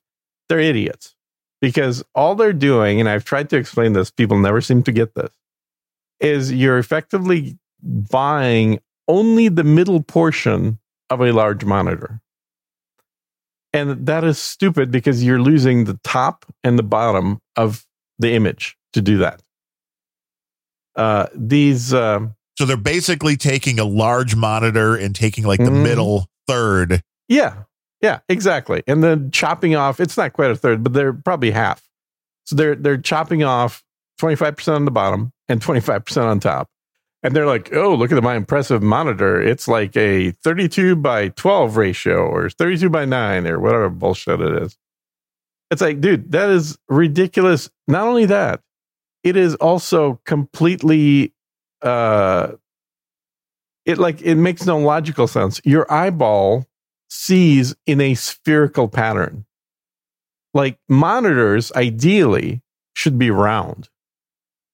If you want to have the monitor that actually provides data to the entirety of your eyeball, that monitor should be round, not stretched out in a thin slice. What are you, a freaking snake that has a slit for an eyeball? Maybe No. there are a lot of lizard people. Well, they're, the, believe me, these gamers are not lizard people.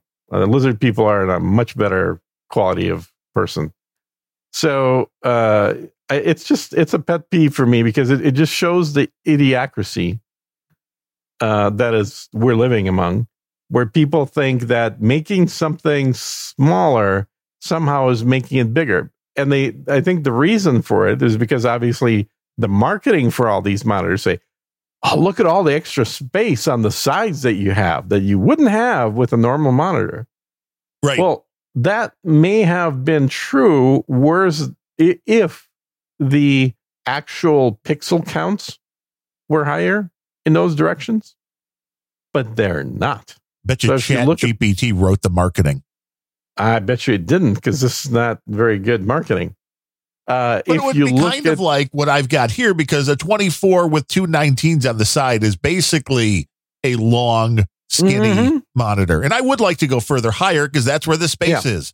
Exactly. And so what I have is I've got my 43 and then I've got the two 24s, but the 24s are up and down, not left to right. So they're landscape. Or no, that's uh They're landscape portrait, portrait mode, yes. portrait mode, uh, which means they're actually useful because they can show full two pages on top of each other. Which is nice. If you're Uh, looking I at a PDF, you can have the whole page on the screen. Yeah. Where it's not small, where it's not resized. Exactly. We all need bigger monitors. But that was Christmas Eve for me, sleeping on the uh, the theater chair. And we it. bought one of these Vornado things. Okay. I don't remember exactly when we bought What the? Vornado. It's a little space heater. I just wanted to try one out to see if anything was better than the Dyson. And this definitely heats up a little better than the Dyson. This all came when I realized that it costs like a buck and 35 cents or something an hour to run the furnace an Mhm. hour. And it costs like 18 cents an hour to run a space heater. Hmm. Of course, the area we're in is a nice wide open because there's just a railing between the kitchen and this, uh, you know, the main room downstairs. So it's it's very hard to keep heat in the room. It's not an enclosed space. Hmm. So it's still though, if you point that at the theater seats and turn it on, it'll stay warm in that little area. But I woke up and it was like three in the morning. And I'm like, it feels colder than normal in here. And I, I mean, I like to get it cold at night. Uh-huh. I'll turn, you know, we have the automated thermostat. So I have it go down into, you know, there have been times I've set it as low as like 58 degrees at night Mm. Because it's good sleeping weather. If you got a couple of blankets, you're good. But I'm like, this seems a little colder than than it should be. And I woke up, I grabbed my cell phone, and because I didn't Mhm. want to wake the wife up, and I turned on the flashlight Mm. and I went to go check the thermostat. That was the first thing I thought of. And the minute I was like three stairs up, going up to the next level, I'm like, well, it's way warmer here already. Huh. And I looked at the thermostat and it's cranking, it's on whatever it was on, and the furnace appears to be working. And I go back down. And as I'm walking towards the office where I'm doing the show right now from, I Uh-huh. feel a cold breeze. and I look up and I see that the door connecting the garage to the house, you know, going from the garage into the Uh-huh. house, wide open. Oh my god. And where the garage door was closed, it's still not exactly airtight. And it was, it's not uh, insulated, probably. oh no, the garage isn't insulated at all. and the Uh-huh. wind was whipping, I guess, enough to where the door was, you know, mostly shut. So we went to bed, the door was shut. Mm. kind of got pushed open more. Yeah, you got a nice gust of wind. It opened the door In the garage, you had a gust of wind. through the garage. This is how it was Jesus. blizzard like, even with the garage door closed, because the garage door at, you know, the main large garage door isn't exactly airtight. There was enough Right. air. Bl- The wind was whipping enough that night Wow. to where it blew the door open, I guess, into the house. And I like closed that and I'm like, what the hell? And went back and of course turned on the the space heater, which wasn't on at that point. hmm 'Cause I'm like, I need to warm it up a little bit. And this has a temperature gauge in there, Hmm. which is normally showing, you know, when it's cold, maybe it's showing like anywhere between 65 or something like that down on the floor. 35 degrees is what popped up. And I was like, this, this, no wonder it felt cold. I'd say I would have noticed it way before that point. Yeah. Well, I was like, under, hey, man, it's below 60. This Uh-huh. is not right. It's like, well, you're sleeping, you're under a blanket. Oh, I would wake up if it dropped below 60. Are you kidding? You're like, this is this is something out of the ordinary. Well, because you know it would uh you know, you're ingrained now in your DNA to know if it gets that cold, your snake is in trouble. Mm-hmm. So Yeah, exactly. That that would be a major problem for the snake. but for uh for me it was just, you know, this was a fun, you know, going through. I wasn't in a a huge AFib fit, but there was, you know, was again was that would also maybe explain because when you got the AFib, you're usually pretty lethargic because you're not getting Uh-huh. your full circulation. I was just pretty convinced my wife was trying to kill me, but that's another story. Uh, probably more accurate uh, Uh-huh. accounting. Yeah. Open up the door. I'm like, well, I'm glad it was like 4,000 degrees below zero because otherwise, you know, if you were just at the right kind of, uh, you know, chilly, Mm-hmm. you never know what kind of vermin, uh, mice, anything that are, you know, playing around in the garage, wanting to get in, you know, or anybody really that just wanted to walk right into the house. If you can get, you'd have to get through the main garage door, but, uh, you don't want to usually open the door to your home when it's zero out Fahrenheit. No, that would be freezing. That it was the coldest it's been in a long time. Hmm. The only bright side was that we didn't get the snow that we were supposed to get right as this cold front was coming in. Originally, they were like, yeah, you're going to get like eight to 12 inches, and we got maybe one. Yeah, I don't know why people live up there. Frankly, it's Hey, it's you were- crazy. You were living up in uh, Minneapolis Yeah, area yeah. as a and then kid. I moved, and You I got was- I got wise. You were like, come on, south. it's nice. You get the different seasons. You get to experience warm. You get to I think there's only one- yeah, it's it's great when you're a kid. It's fun to have all four seasons. It is stupid and, and horrible when you're an adult. I don't want to drive in anything other than one season. You just want it to be nice. Well, I mean, Warm. if you get rid of all the Californians out of California, I would love to live in California. Well, yeah, the weather's beautiful. Oh, it's gorgeous weather. It's it's 70 degrees every single day. There's no winters, there's no summers. It's just spring every day. It was definitely nice to uh that the car actually started because I was kind of like, oh, this is not good. Mm. Why? Where'd you need to go? To the uh, wife's family's home for Christmas Eve. Well, I thought I figured it'd be nicer if it didn't start. Then you got an excuse not to go. Maybe it's like that can't go. Hey, Sorry, thing doesn't start. No Uh-huh. problem. No Exactly. problemo. That would have been. by the way, I sent excuse. you a link to the Tempur-Pedics uh, thing. I might have to pick one of those up. I'm telling you, dude. Once you figure out that it, this like this will last you a decade or more, the the cost factor is a lot more justifiable. Yeah. and people have thrown more money away on video games for Christ's sake. Buying spaceships and virtual worlds. Mm-hmm. No, that's how we used to. That's how we were taught to sell everything back working at uh, Radio Shack or Circuit City. One of those. It's like break it down.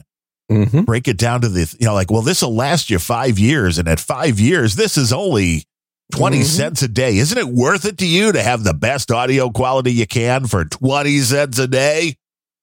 Yeah, you're just not going to get a Radio Shack, but yeah. No, well, not towards the end. For a while in the early days, Radio Shack had some nice gear. They did. I had Minimus sevens and Minimus seventy seven speakers. At Nice. home. Those were the best Radio Shack ones at the time, I believe. They did go downhill pretty quick before they Yeah, before they went out of business. this would be in the eighties. Yeah, back in the heyday. Mm-hmm. Is that when you had an Apple IIe? You were hacking around. I never had an Apple II, man. I always had a really. Mac. So you went Yeah, right I- to Mac. Well, Macintosh was how much after the 2e? That was a few years still. Uh, the 2E came out uh, in the late seventies, maybe eighty one. The Mac came out in eighty five. That would make sense because I think I got the 2e back in like 82 or 83, somewhere along Mhm. there. Mm-hmm. Yeah, because when the Mac was out, the the the 2C came out. I still remember playing Castle Wolfenstein on a monochrome monitor. That was Mm. that was high tech at the time. Yeah, super high tech. Well, of course, so did I because Macs were all black and white. Macs didn't have color at all. When Not that- when they came out. interesting. Nope. The Mac 2 was the first one that arrived with color. And I want to say that was like 87, That's about right. maybe maybe even 88. Uh, No, it was no, it 87 was- or 88. Might have been 87 because I think that's what I was using in high school. And I, I was Okay. junior year, it would be 87. And I'm pretty sure that's what they had. They had just gotten into The the, computer 2s, lab. Yeah. Yeah, yeah. Yeah, Apple gave massive, massive discounts to educational institutions back then. And it was great because I had already done a whole class on basic when I was like 12 or 13. Mm-hmm. So I just basically got an A in our high school uh, computer Computer course. It was yeah. me and another guy, and the, the the Christian brother that was the teacher was just like, "Yeah, go learn Pascal or something." Gave us a few books, and we Yeah. just got to play around on the Macs Oh, that's good. Pascal was awesome. I love Pascal. back in the day. Yeah, That's the best language, man. Um, the the other thing is, uh, I was such a nerd. Believe it or not, no, everybody's like, "No, I can't believe that, Gene." I was the only kid in high school that brought a laptop to school. well, I mean, th- nobody had never seen them because this was They were 1957. super expensive. Yes, they didn't exist yet. it was. it was literally a room size laptop. You had to bring Exactly. the whole mainframe in. Yeah, Uh, well, you're assuming that I actually went to school, uh, you know, in my teens. True. But, True. But uh, I, there was, there were certainly computers in the school, but I was literally the only student with a laptop in the 80s. nice. Yeah. Yeah, I remember going to one of the local high schools when I was in junior high for a computer class, and that's where I learned the basic. And it was a, uh, you know, just a basic Unix system. I'm kind of surprising that the high school had it at that time, Mhm. but learning all of that kind of stuff and getting to play around with all of that was kind of where all of Mhm. the uh, all of the shenanigans started. Oh yeah. But it was fun because nobody else was really even understanding it at the time. I have to. I'm. I didn't write a note to myself, so I'm glad I remembered. I have to bring this up with you because you're going to love it. I am. Uh, you are. Um, remember, I told you I bought the Steam Deck Plus, Yes, the the the uh, Stream The one Deck Plus, not Steam. with, yeah, Stream Deck Plus with, With the dials. yeah, because yeah, it's like yeah. all audio. It's basically seems like an audio interface, right? It does. Here, so you, here's the really cool part. So it, you know, it's not. It's just a controller. But here's the really cool part. What I didn't realize is uh, until I read some forums is that by buying that device, you get a license for their audio mixer. and what does that do? And what that does is it obfuscates the need for a Motu. Oh, really? because it creates a software based virtual mixer that you can have as many channels on as you like, and they all show up as independent channels to the computer. So this lets you route things any which Yep. way you want. Yep. Mm-hmm. And you use the little knobs to control it buttons and knobs. You love yourself some knobs. Some knobs. That's a And- great idea. How come people aren't talking about this then? Because it's not one of their selling points about it. This is like a, oh, and by the way, oh, yeah, it gives you a full mixer. So what you're saying is for people that are using this for podcasting, this would give them everything they need for to combine. 260 bucks. It would combine your mixing board with your, I mean, your you know mixing board. The, the yeah, where yeah. you can Well, do all and your what drops. it's what it's made for is streamers, right? So same exact needs as podcasters. right. You want to combine a bunch of different audio sources. And and so what you can do is like if for now using the streaming example, so you've got your mic on one channel, you've got uh Discord music, for your buddies' mics on another channel. You've got your video game on the third channel, and you've got your background music on the fourth channel. And you And you, can could do them all the mixing live. That's awesome. for free. Well, free after you buy the product. Right. Right after you buy, but that's still compared to uh, Uh huh. the cost of a professional Motu, which are like six hundred plus. Yeah. Well, if You you, still can have- get them at all Well, true. these days. You still have to have an audio interface, so you're probably still adding that to an audio interface. Three hundred well, plus. okay. I don't know that you do because every computer comes with an audio interface, and the only reason we bought separate ones was because we have the fancy mics. Ah, that's true. It's the XLR mics that need the and interface. the pro- so what you want to look up if you want more info on this is the Elgato Wavelink, and it's the same software that they sell when you buy their audio interface. They do sell an audio interface if you'd like to buy one. Um, but yeah, you could just create however many channels you want, and you can control in those channels how much goes to your headphones, separate levels even for each channel, and how much of it goes to um, uh, to broadcast. and yet you still can't figure out how to get the channel to go through when we're Well, I'm not streaming. using it, so you know it's. uh I, I've played around with it. I'm not using it. Everything like nothing's running through it right now. You're just pure Motu action. Mm-hmm. Yeah. And our buddy Boobery, when we were, you may have heard that on Wednesday when we were live on the stream, was Did he talking buy about- one? Well, he has the same Motu that I have. Mhm. He found one used right before it was impossible to. Okay. to Well, find these. Congratulations to him. But he was able to integrate that into the thing that the uh, Podfather Adam Curry is using now, the Rode Procaster. He Why was able do that. he was able to figure out how to use the inputs and outputs that he can send things then from the PCs, so from the PC through the Yeah. Motu, but then have it controllable on the Rode uh, Procaster. So you Mhm. have the physical. You're basically going a long way to get the Motu into a physical object that you can use the physical sliders and faders if you want. okay, sure. I mean, it's cool. It's for proof of concept. I thought it was awesome. Yes, I mean, if you're buying the other box, which is more expensive than the Motu, uh, about the same price, I guess. Why would you want to use both of them?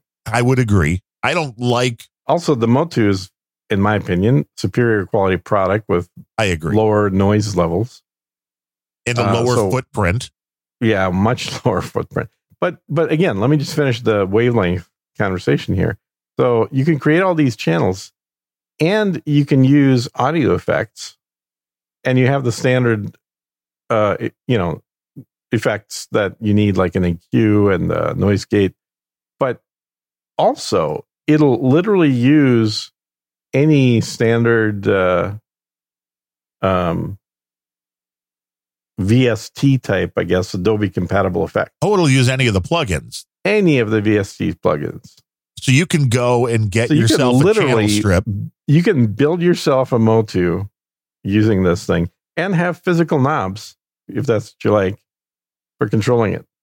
That's pretty cool because having the VST, those the plugins, Mm-hmm.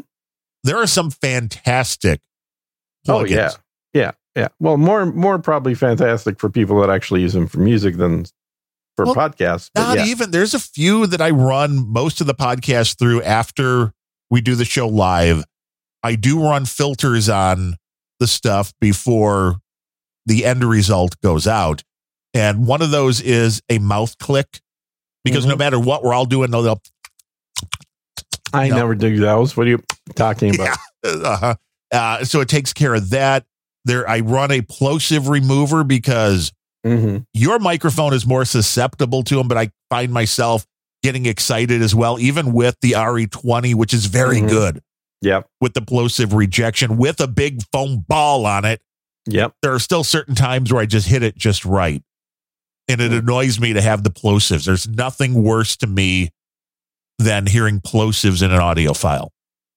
That's like the biggest sin. It's like that. There's no excuse for it, mainly because it's very easy to remove it in post as well. But Hmm. then I usually run a light de-esser. Not that most people, that neither myself, I don't believe, or most people I talk to don't have a real problem with the sibilance. Yeah, I don't. I don't think that's really an issue these days. No. So it's very light with that, but it's mainly the plosive and the mouth declick. And there are some very cool.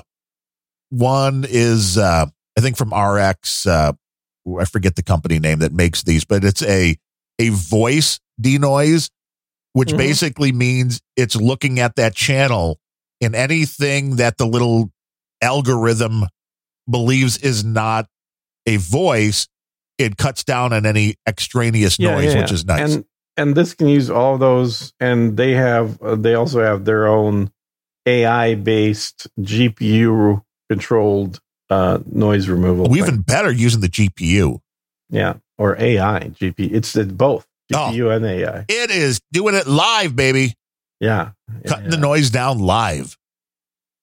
Yeah, uh, it, they they recommend a uh, D gate uh, or a real gate. So those are the ones that uh, the real gate's the the one that I would probably load in that has full controls of the noise gate. And that's all you need is your basic noise gate compressor, and you have a much better sound. Yeah, but it, it also has a, a low pass and high pass built in as well. And you can do a wet dry mix on the Ooh. whole filter. I love a good wet dry. I bet you do. I mean, you're still not going to get my radio voice, but uh, Oh, you might. you can see now that's when the AI is going to come in. Uh huh. It'll, it's a lot of people think you're using an AI just to lower your voice now. Uh, yeah, yeah. People do think that. I I've tried a few of these audio plugins just for fun. They just don't sound good. Oh, well, this is something you learn with the audio plugins from a lot of trial and error. And I've also heard this from professionals like Bandrew Scott, who does the podcasted channel on YouTube. When you mm-hmm. look at a lot of these audio plugins, the one thing you want to know is less is better. You want to put like the very least amount of processing you can on with any of the noise reduction, anything where you're trying to remove something you want to err on the fact of don't accidentally take part of the real signal. And a lot of Mhm. people get a little too heavy handed, and then it sounds like you're underwater and it doesn't sound natural at all. Right. You're better having a little room reverb come through than sounding like you're in a tunnel on a cell phone. Let's see how much this shit is. Uh, what's the difference between commercial license and discounted? It's a good question. Oh, if you're a if you're making more than twenty thousand dollars a year in r- gross revenues, Oh, well, you're making that in a week on Sir Gene Speaks. not from the podcast, I'm not. Uh, yeah, here we go. If you're an individual using it only for personal use, sixty bucks buys me the whole package. Otherwise, it's like seven hundred bucks. Not bad. Still not bad either way. Yeah. So that that was the full set of these Reaper plugins. Those are pretty good. I've tried those before. You're selling this. I might have to get one. I'm telling you, dude, that's uh, natural. evolution. I actually got rid of my um, my um, uh, Stream Deck Classic would be the way to term it. So I only have the the, The big one? 48 button one and the brand new one. I've got the desk now. 48, and the other one is what? 369, 18. So yeah, Mhm. that one. And they yeah, I got rid of it. This thing has fewer buttons, but honestly, the 48's got all the buttons I ever need. And well, yeah, because you can just scroll through pages Yeah. too. So yeah, yeah, exactly. Um, I got to look and they keep now. adding more and more functionality, which I love. And uh, they now let you just upload a uh, JPEG file for an image, which is great because they used to make you go through that stupid website to create the pictures. oh, to create the background for the keys. Ugh. yeah, I Yeah, not- that. Not easy. Although, Yeah, now you can just do it direct. and it's great because you can, at a very easy at a glance, know you're hitting the right buttons. Mm-hmm. Have So- to check that out. yeah, I'm I'm digging it, man. It's um and I like on the dials I have on my leftmost dial I have the uh the full app mixer. So this is not using their mixer. This there's three different mixers. It's now. going into the Windows mixer. It's it's the Windows mixer, so I can push the button down, and that switches between the applications that are currently running. And then if I turn the dial, it'll make that particular application louder or quieter. Nice. Well, I've got that Yeah. as well, and just directly in the the old ones without The the, dial one though. with the buttons. Yes. Yeah, yeah, yeah. you have to go with the bottom. so they just down. let you do the same exact thing, but using dials now as well. Awesome. Mm-hmm. That is. I okay. I have to check it out now. And the now I don't use it this way, but the screen is touch screen actually. So you can also just use your finger on the touch screen. Oh, and you can move it one way or the other. Wow. If you don't want the noise of the turning of the dial, I The knob. guess Yeah. The no- I, I hate noisy knobs, man. they're not noisy, but you know they're not like. I'm sure there's some noise. Um, there's definitely a little bit of a clicky noise, but if you wanted to, you could also just use a touch screen. Very cool. It's a good product. I mean, 260 is not cheap. It's half the price of a Motu, but um, it's a it's a good quality product. I think they make Stream Decks. Most of their stuff is made well. Yes. Yeah. The Elgato stuff that I've had seems very Or well, Elgato, including yeah, this. yeah. Even the screen. That's what I've got. The, the green screen that pops up from the looks like a Mm. big, uh, uh, you know, old fashioned movie screen kind of projector thing. You just pull it up and it stands by itself. It's great. Yep. So I got what I think is probably the best green screen concept. Not saying necessarily the company that built mine is the best, but The big oval one that goes on your chair. Uh huh. It is a self stretching, so it has a hoop, uh, a plastic hoop around the outside of it, and it, theoretically you can compress it down to a very small size for travel, which I don't bother ever folding it because I only use it here at the office. But but it uh, literally just slides on the your chair back. And so it has a green screen that is literally right behind your chair at all times. So don't And- spin in your chair. Well, yes, yes. I mean, if you start spinning too much, then you're going to lose the green screen effect for sure. But it also means that um, if you do have uh, multiple cameras, you can pivot the chair towards the camera that you want and make sure that it's got full green screen. I like the full green screen action, my friend. And I like the stretched green screen more than the uh, the one on a like a projector tripod because uh, when it's stretched in every direction, it gets a very even green all the way through. Because even a little bit of a uh, a fold or a little crinkle, Well, yeah, it shows up. Yeah, yeah, it kind of makes it. Well, it makes it more difficult to tune because you need to tune your green screen filter Oh, you got to tune your green screens. because it's not. It's going to look crappy by default. It You can tune a green screen, but you can't tune a fish. Uh, okay, sure.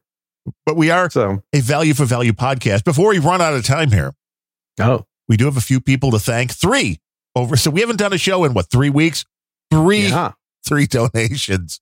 This this is maybe we ought to not bad do a show more then. This is maybe a bad sign. This we we Uh-huh. let them uh, pile up before we do another show.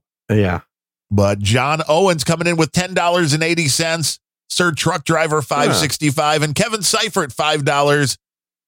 We appreciate you listening. We appreciate you supporting the show, even though Gene tells you not to. And if it's you totally optional. and if you want to be a part of that optional group, you go to unrelenting.show slash donate, Yeah. I believe, or just unrelenting.show. All of the information is there. You can do it in a variety of ways. You can even boostagram us if you're in the podcasting 2.0 space. I keep So does that work? the lightning what? Does The what? boostagrams? Yeah, we can get things. boostagrammed. Yeah. Yeah. Uh, When we're so, live. Yeah, I got a message from Adam yesterday. He said, "Hey, is your uh, lightning node down?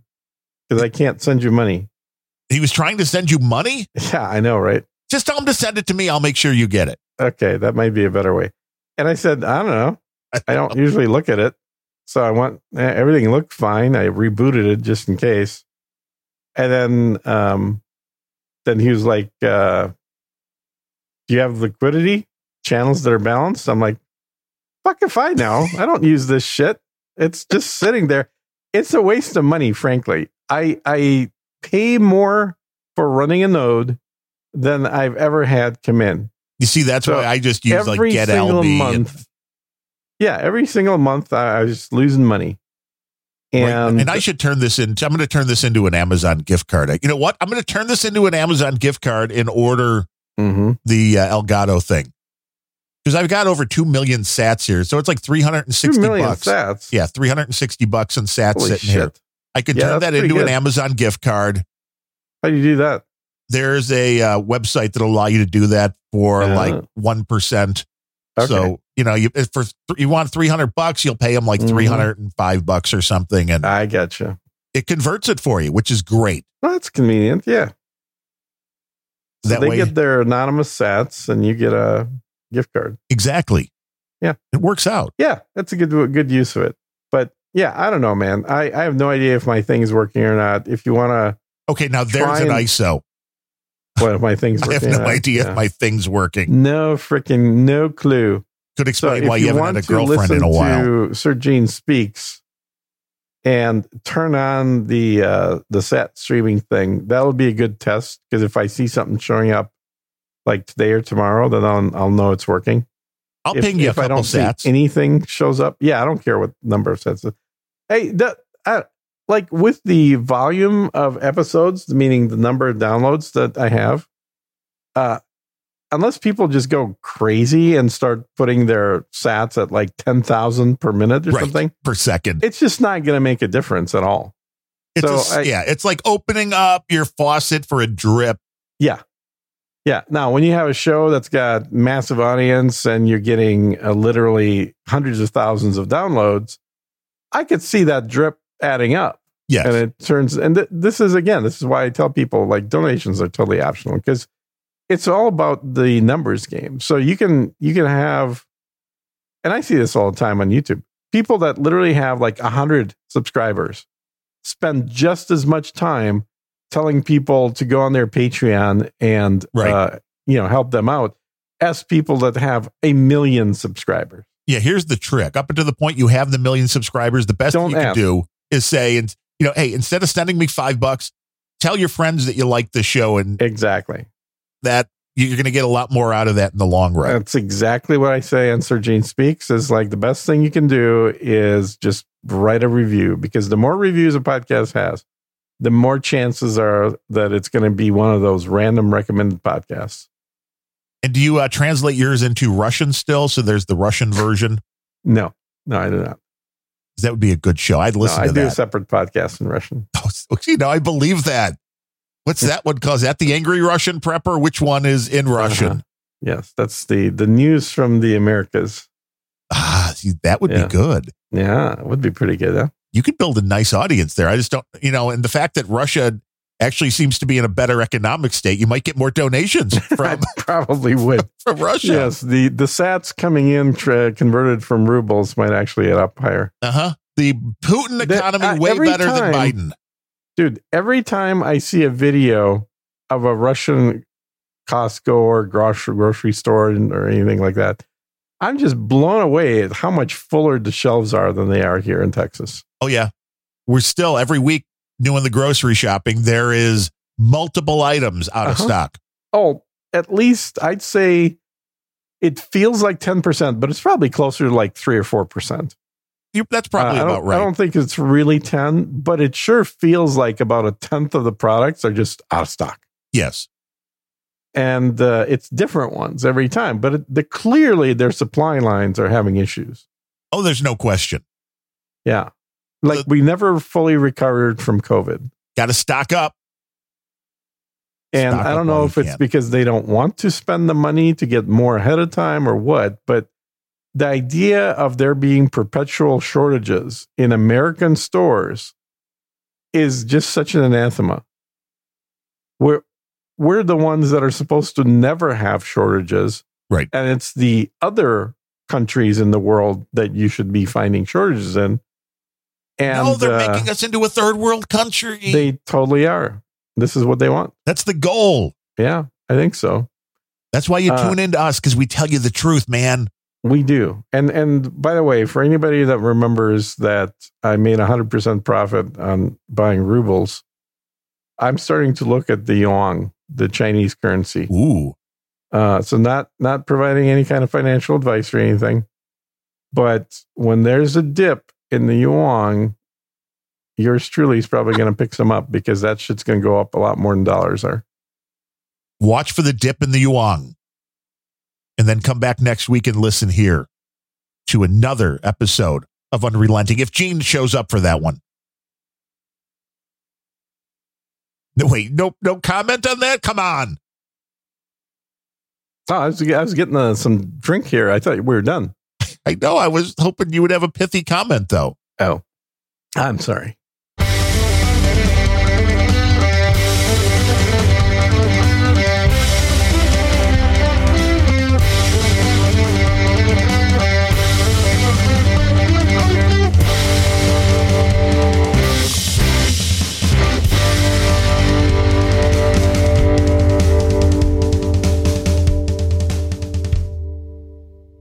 It's not a lie if you believe it's true.